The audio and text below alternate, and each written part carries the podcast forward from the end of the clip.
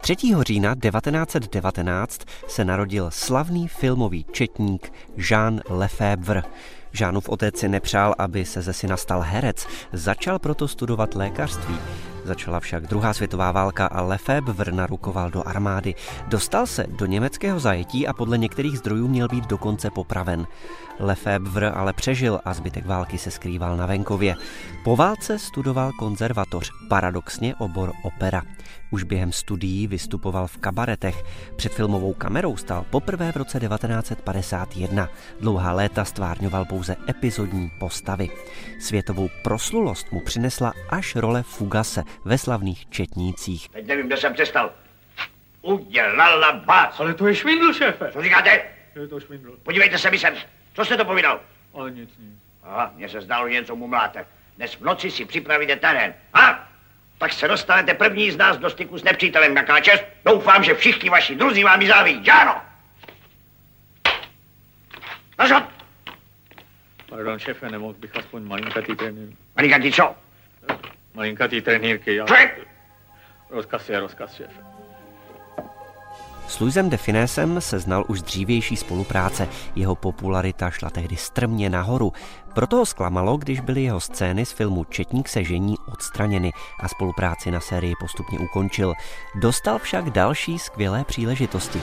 Zahrál si po boku francouzských hereckých legend a čeští diváci si jej oblíbili třeba v muži z Acapulka po boku Belmonda. Eh, Víte, že už na vás čekám přes 14 dní, šefe. Tak co, bude to? No uvidíme. Jo a byl tu instalatér? Ne, taky ho čekám. Jo, když to ještě nebyl instalatér, tak to já nemůžu nic dělat. No ne, no ten teď nepřijde. Tak víte co, řekněte mu, ať sebou hodí. Já ti to ukážu, ty mizero.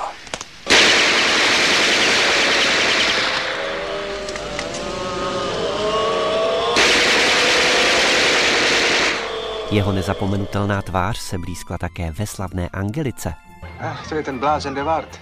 Zemře, sire. Co vás vede, ten je zdravý jako dub.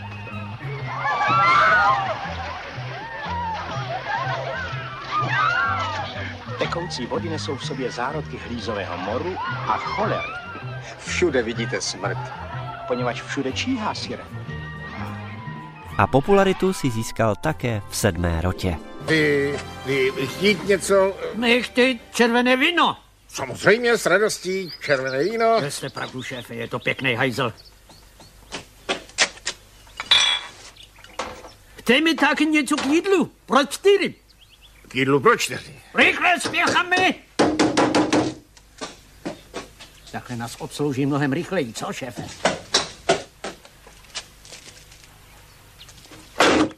Nějaký desert, kolače! Říkal jsem jíst! Koncervy, salami, rozumíte? Ne, Ale pán, pozor, budu se slopit!